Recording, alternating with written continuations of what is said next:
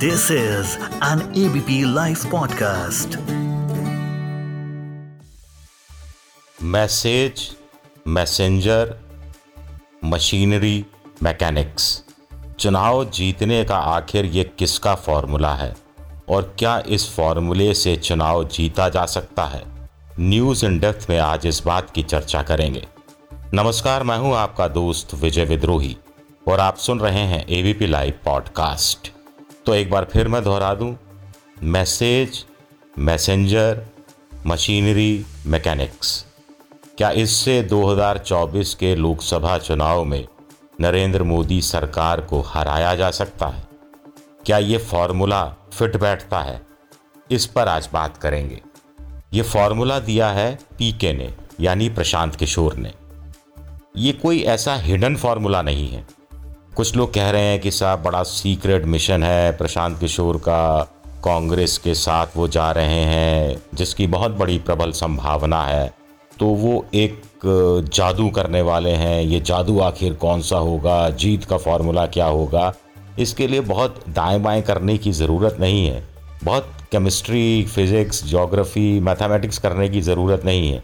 पिछले तीन चार महीने में प्रशांत किशोर ने जो बड़े टीवी चैनलों को, जो बड़े अखबार के संपादकों को, जो डिजिटल चैनल के संपादकों को इंटरव्यू दिए हैं, उनको अगर आप गौर से सुने तो आपको पता लग जाता है कि प्रशांत किशोर के पास आखिर क्या फॉर्मूला है, क्या अल्टरनेट है, क्या नया नैरेटिव है, क्या मैसेज है, क्या मैसेंजर है, क्या उनकी नज़र में मशीनरी कर सकती है क्या उनकी नज़र में मैकेनिक्स कर सकती है? बड़ा सवाल यह है कि कांग्रेस के साथ वो अगर जा रहे हैं, जैसा कि बात कही जा रही है तो क्या वाकई में वो कांग्रेस की काया पलट कर पाएँगे?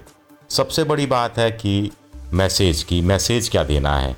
मैसेज देना है कि बीजेपी ने जो मैसेज दिया हुआ है, वो गलत है, उसको धुंधला करना है और कांग्रेस को नया मैसेज देना है।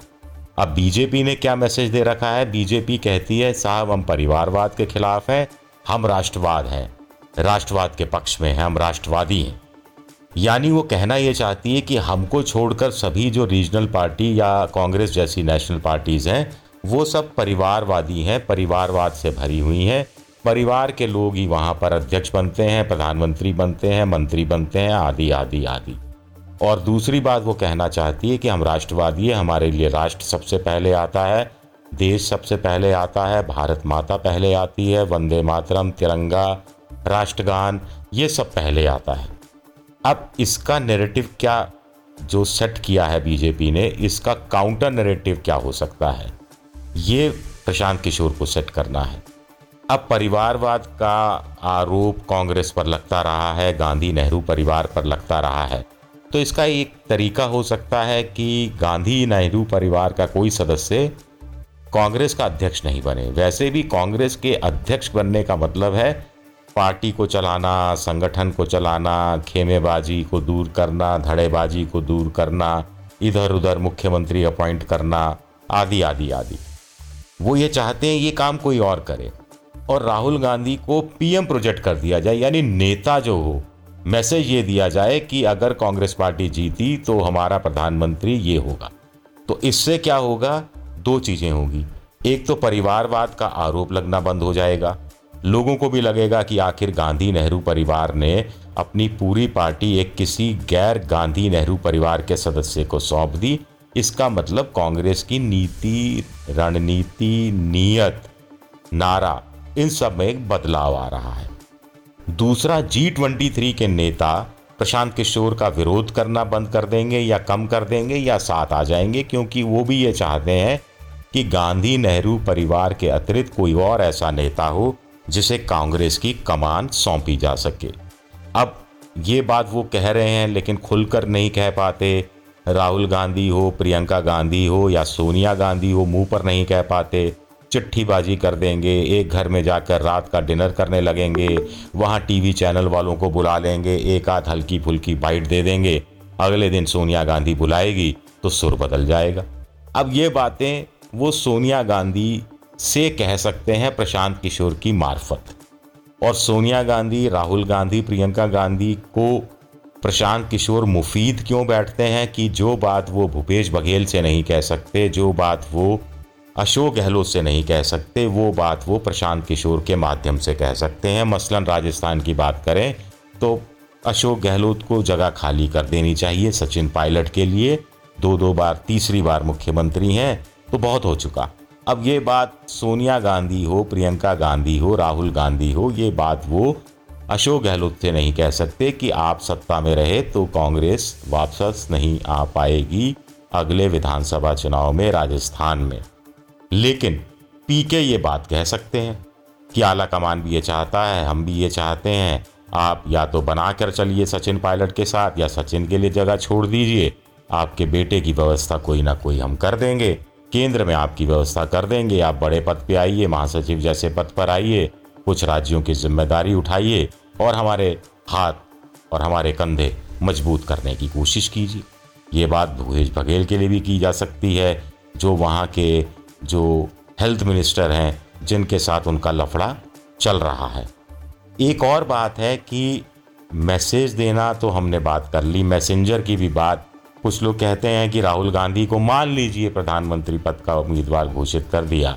तो इससे तो बीजेपी की जीत आसान हो जाएगी, लोग कहेंगे, साहब, प्रधानमंत्री नरेंद्र मोदी इतना बड़ा कद, इतने शानदार वक्ता और उनके सामने राहुल गांधी।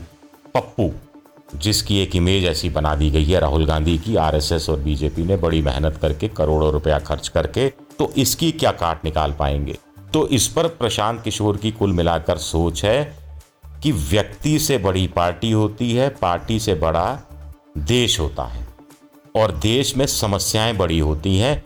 जब समस्याएँ सामने आती हैं तो वोटर प्रधानमंत्री पद का चेहरा नहीं देखता। वो ये देखता है कि कौन सी पार्टी उनकी समस्याओं को सॉल्व कर सकती है, क्या विकल्प उनके सामने है, किस तरह के विकल्प वो सामने रख सकती है, और हम वो कितना विश्वास कर सकते हैं।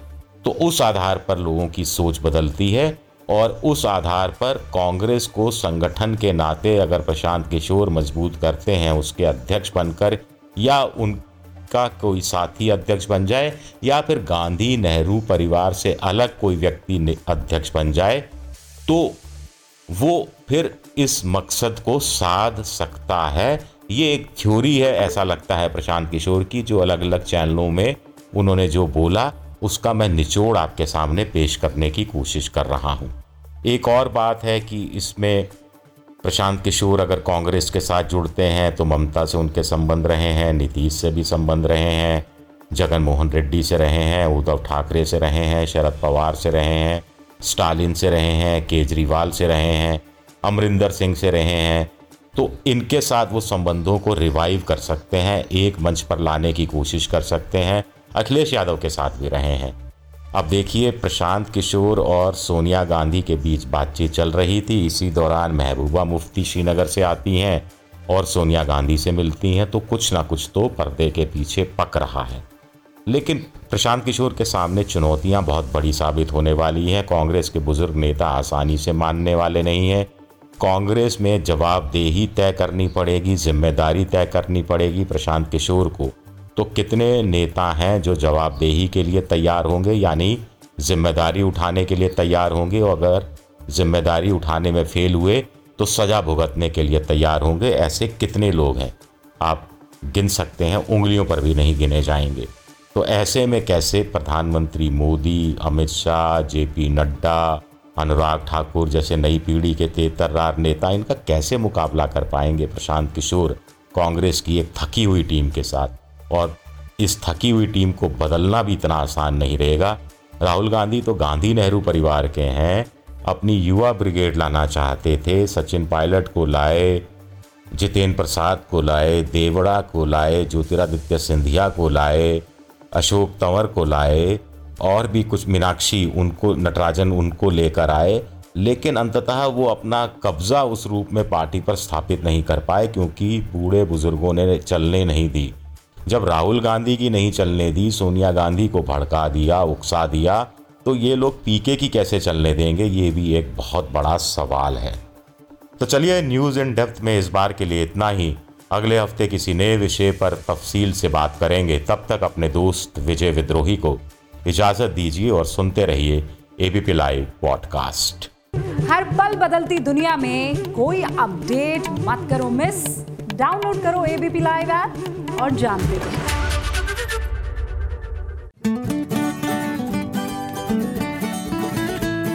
This is an ABP live podcast